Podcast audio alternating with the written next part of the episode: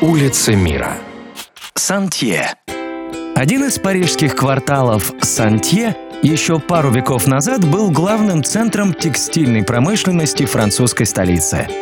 В этом округе до сих пор осталось несколько мануфактур, но в наши дни он славится в основном огромным количеством дешевых магазинов одежды и тканей. Однако многие туристы посещают Сантье не ради шопинга, а из-за его яркого исторического прошлого.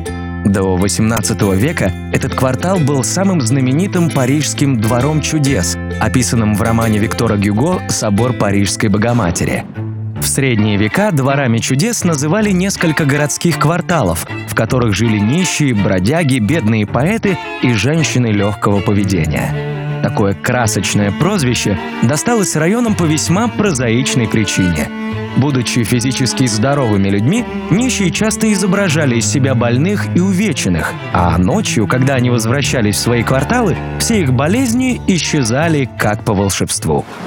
Самым опасным местом в Париже считался тогда именно двор чудес Вотчина Альби, расположенный в районе Сантье между улицами Дюкер и Раумюр.